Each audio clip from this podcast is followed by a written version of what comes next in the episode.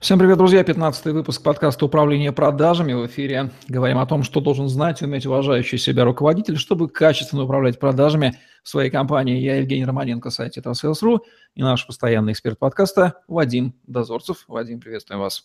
Добрый день, Жень, добрый день, наши замечательные слушатели. Вадим Дозорцев, ведущий эксперт по управлению продажами в России, консультант, управляющий партнер консалтинговой компании Бернер Стаффорд – более 20 лет в продажах, в консалтинге с 2000 года, автор методологии Sales Drive Management, книг и публикаций, создатель блога Sales Drive Guru, спикер на отраслевых конференциях, ведущий радио Media Metrics. Продажи – это люди, а, людей нужно где-то брать, а, учитывая тотальную не селс-ориентированность народонаселения нашей удивительной страны, возникает вопрос, чем же, кем же комплектовать подразделение продаж, искать их – при существующей ситуации на рынке труда, мягко говоря, не самое приятное. Или их учить, или, может быть, где-то их импортировать. В общем, говорим сегодня об этом. Или, или клонировать. Клонировать. Ну что ж, дорогие друзья, давайте перейдем к этой насущной теме. Очень актуальной теме, болезненной теме. Над Россией стоит стон и плач в больших городах, в маленьких. Где же взять продавцов? Есть такая проблема. мы с вами уже э, встречаемся, обсуждаем проблему управления. Так вот, комплектование подразделений продаж – это один из элементов системы управления, одна из управленческих функций. Очень четко и жестко завязана на другие управленческие функции. И если вот эту связь выстроить, то тогда и проблема, я не могу сказать, что она сразу решится, но будет понятно, как ее решать. Итак, вопрос первый. Искать или учить? Искать готовых, искать квалифицированных или учить новичков.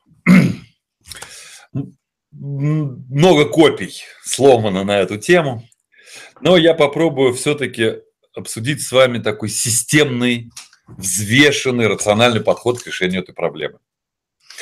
Для того, чтобы взять человека, вы как руководитель должны составить некий профиль требований, некое описание, какой он должен быть.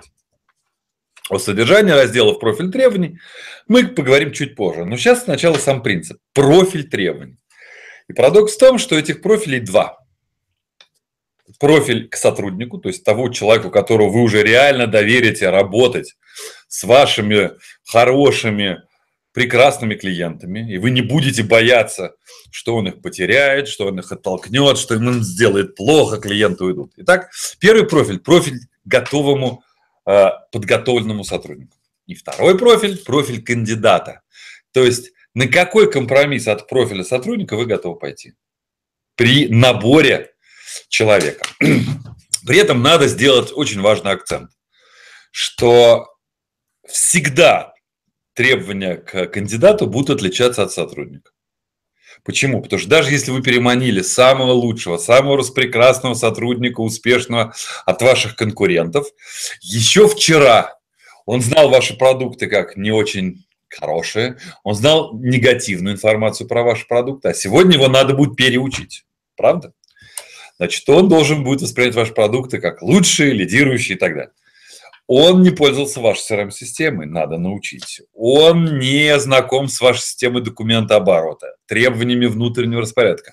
В любом случае учить. В любом случае вы где-то на компромисс пойдете. Так вот, разница между профилем к сотруднику, профилем к кандидатам, чем она компенсируется? Она компенсируется подготовкой первичной подготовкой, последующей подготовкой, повышением квалификации. То есть вы плавно дотягиваете вашего сотрудника до того состояния, когда он вас полностью устраивает. Посему вот этот подход, он, собственно, и помогает вам решить эту дилемму. Брать или учить. Если вы сегодня реально в процессах поиска и отбора в состоянии найти людей, максимально приближенных к профилю сотрудника, значит, вы берете готовых, значит, вы берете успешных. Небольшая подготовка их, знакомство с вашими правилами, в принципе, вам повезло. Если вы на, стараетесь, вы ищете, но не находите близких к профилю требований сотрудника, значит, вы берете тех, кто соответствует профилю требований кандидата, и у вас нет альтернативы, вы будете доучивать. Вот такой системный взгляд на проблему. Что тут, собственно, ломать копья? Можете, берите опытных. Не можете, Не находите за адекватные деньги, значит, вам придется учить. А вот теперь правда жизни. То есть это был такой системный совет. А теперь то, что я, я поделюсь своим опытом, то, что я вижу на протяжении многих-многих лет. В 80% случаев легче брать новичков. Настолько тяжело найти соответствующих вашему профилю сотрудника людей. Настолько серьезный разрыв между вашими зарплатными возможностями и их зарплатными ожиданиями, что, повторюсь, в 80% случаев легче найти новичков и научить. Но, повторюсь, никаких ограничений на поиск и привлечение опытных людей нет. Получается, вам везет, замечательно. Пользуйтесь. Теперь важнейший момент. Как устроен бизнес-процесс комплектования?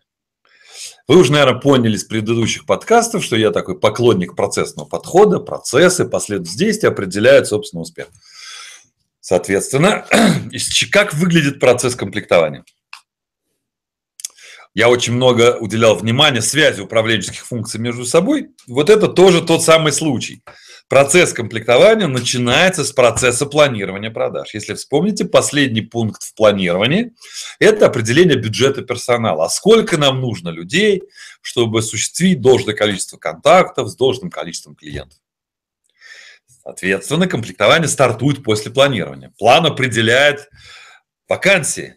Вы понимаете, ага, с вашими планами по продажам вам надо бы набрать трех новых человек по сравнению с сегодняшним отделом продаж. При этом вы прогнозируете, что двое из сегодняшних вы будут вами уволены, и ваш опыт показывает, что один-два человека увольняются самостоятельно в течение года. Вот вам и получилось, что у вас план вакансий на этот год или на этот период – 7, 8, 10 человек. Таким вот образом вы смотрите правде в глаза. Итак, первый шаг – план вакансий. Вы понимаете, сколько вам нужно людей. Два последующих шага, они прямо идут в очень жесткой связке. Поиск и отбор. Теперь, переводя на бытовой язык. Поиск, сейчас, наверное, наши слушатели улыбнутся, но это правда так. Поиск – это создание потока желающих работать у вас. Потока желающих. Почему вам важен поток? Побольше, поменьше, уж тут как получится, чтобы у вас была возможность выбрать. Поиск и отбор. Вам нужно выбрать. Что такое отбор? Это выбор на основании тех самых профилей сотруднику и кандидату. На основании этих пунктов вы производите отбор. Вы проводите собеседование, вы смотрите резюме, вы устраиваете какие-то деловые игры, тесты. Ну, огромное количество инструментов проверить, насколько человек похож на тот профиль, который вы сами для себя нарисовали. Как я уже сказал, о профиле мы поговорим чуть позже. Получается, что вам надо создать этот поток и из него начать выбирать. Какая сегодня проблема самая распространенная? Что вы поток-то не создаете. Вы выбираете первого, вошедшего в вашу дверь. Кривого, косого, заикающегося, стесняющегося, некоммуникабельного, вы просто берете его потому, что нет альтернативы. Ну, потому что все, вы уже не можете. 3, 4, 5, 6 месяцев бессмысленных поисков вы берете первую попавшуюся. Помните, у братьев Грим была детская сказка, называлась «Король Дроздоборот», когда привередливая принцесса ну, никак не хотел выходить замуж за кандидатов, которые ее папа король из добрых побуждений к принцессе показывал, королей, принцев, султанов, герцогов. Она всех отвергала. И тогда разъяренный король сказал, ты выйдешь замуж за того человека, который первый войдет в дверь тронной залы, и вошел какой-то дровосек. К счастью для принцессы, это был переодетый принц. Вот ей тут повезло. И в итоге принц. Но в общем, мы зачастую ведем себя как такой этот король. Берем первого попавшегося. Вопрос, как создать поток. Дорогие друзья, вот в современном мире надо пытаться тестировать, пробовать все возможные каналы. Headhunter, Superjob, другие работные сайты, газеты объявлений, ярмарки вакансий, студенческие ярмарки вакансий, рекомендации. Социальные сети сегодня очень распространены, социальные сети. Ну и LinkedIn, который сейчас немножечко в загоне. Мы говорим это после да, там, недели, как LinkedIn заблокирован. Хотя странная история. Я все-таки пользуюсь LinkedIn, используя VPN-сервис, да, Я хотя бы... работает.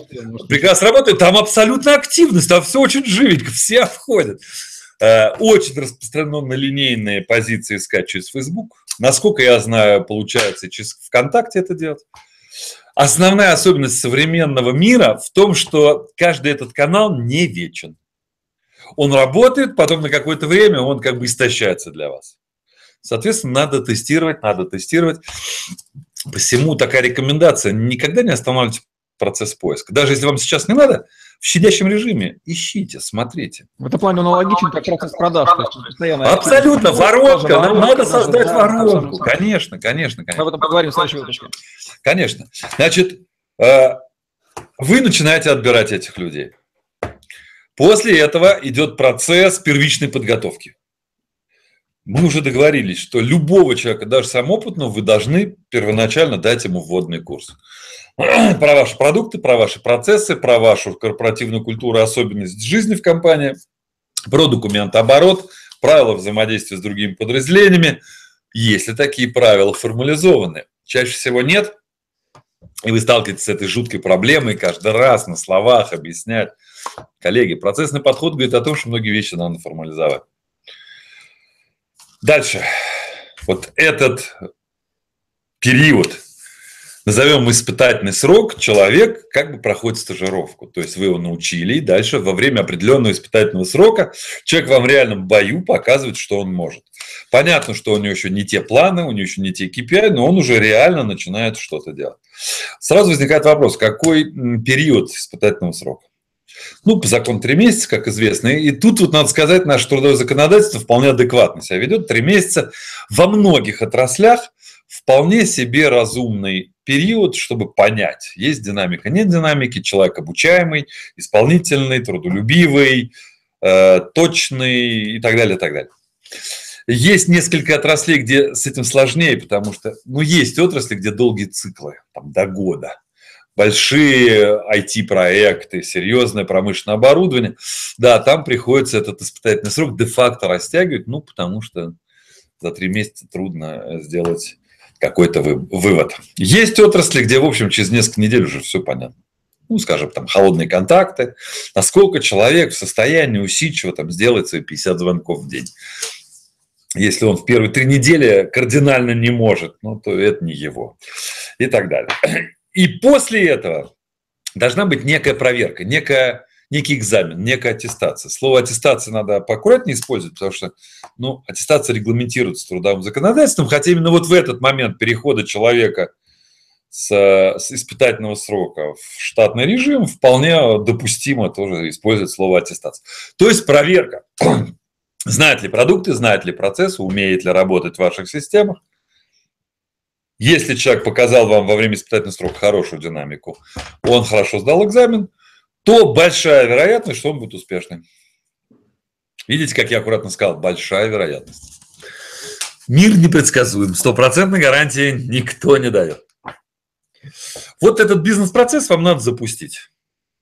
И, э, как я уже говорил, желательно этот бизнес-процесс не останавливать. Даже если сегодня у вас все заполнено, все хорошо, чтобы иметь навык – не терять его, отбора, чтобы быть в некой уверенности, что люди есть. В щадящем режиме смотрите людей. Смотрите, одного-двух человек приглашайте в течение месяца на собеседование. Вы не обязаны их брать. Но если вдруг придет бриллиант неограненный, ну, значит, подумайте, что с этим делать. Наконец-то уволите какого-нибудь неуспешного сотрудника и замените его этим человеком. Вот, собственно говоря, такой процессный взгляд на комплектование людей. Тут надо понимать о том, что существует воронка, и эта воронка, собственно, определяет все ваши телодвижения относительно персонала. Но я так понимаю, мы это в другом подкасте расскажем. Да? А, итак, дорогие друзья, остался очень важный вопрос вот в этом подкасте. Это, собственно, профиль требований. Разделы профиля требований. Вы уже понимаете, профили два вам придется находить какой-то компромисс между ними, профилем кандидата, профилем сотрудника. Какие э, разделы в профиле требований должны быть? По порядку. Значит, первые три раздела, они такие общеупотребимые, они базовые, они стандартные. И сразу предвосхищая, хочу сказать, они не очень важны. Тем не менее, бывают отрасли, когда это важно. Это социально-демографические, характеристики человека, пол, возраст и так далее. Э, это формальное образование, ну, наличие диплома, и это опыт работы. И вот хочу вам сказать, что для многих отраслей вот эти требования не очень значимы. Да, есть отрасли, где, например, есть жесткие требования к образованию. Например, в фарм-индустрии человек должен работать, имеющий химическое, биологическое или медицинское образование. Ну, это правда так. В IT-индустрии желательно, чтобы люди работали, желательно с образованием техническим или IT.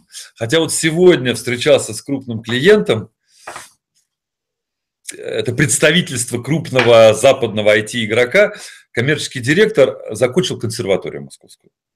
Прекрасный, успешный и так далее. Ну, вот такая вот история. Поэтому, повторюсь, для многих отраслей не очень жесткие эти требования. Может быть, их можно рассматривать как просто дополнительный плюс, но не ограничение. Не ограничение. Напоминаю, человек в продажах, да, он процессный, но он коммуникатор. Зачастую гуманитарии очень хорошие коммуникаторы. А многие гуманитарии учились, э, получали системное образование. Например, историки на истфаке. Слушайте, это очень системное образование. И так далее, и так далее, и так далее.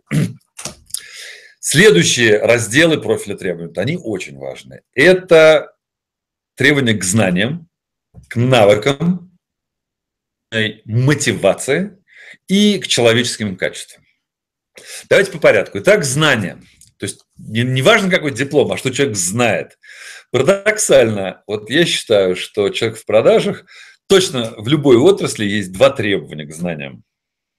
Эти знания, конечно, на уровне шестого класса, это в общем более или менее грамотный русский язык, устный и письменный особенно письменно, потому что в устной речи так или иначе, ну, можно говорить на таком вот бытовом языке.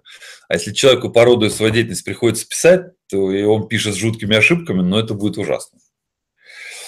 Э, это первое. И второе, великая наука, которой должен владеть продажник, это арифметика. Навыки устного счета. Реально продажник считает скидки, отсрочки. Вот реально, вот этот навык должен быть. Ко всем остальным знаниям иногда индустрия свои требования да, выставляет. Есть индустрии, где легче доучить этим знаниям, чем требовать на входе. Следующее – это навыки. Вот здесь сложнее, потому что, конечно, учить коммуникационным навыкам с нуля, ну, это непросто. Тем не менее, навыки э, в разумном масштабе поддаются тренировке, поддаются. Особенно навыки, ну, такие специфические для продаж состояние контакта, закрытие сделки, определение потребностей и так далее. Дальше идет качество. Вот этот пункт самый главный в любом профиле требований. Внутренних человеческих качеств. Парадокс в том, что на качество влиять практически невозможно.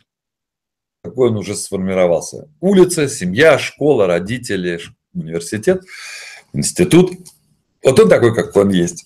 Бывают исключения, когда люди за счет такой неуемной работы над собой, ну, меняют себя, да, но это большая редкость.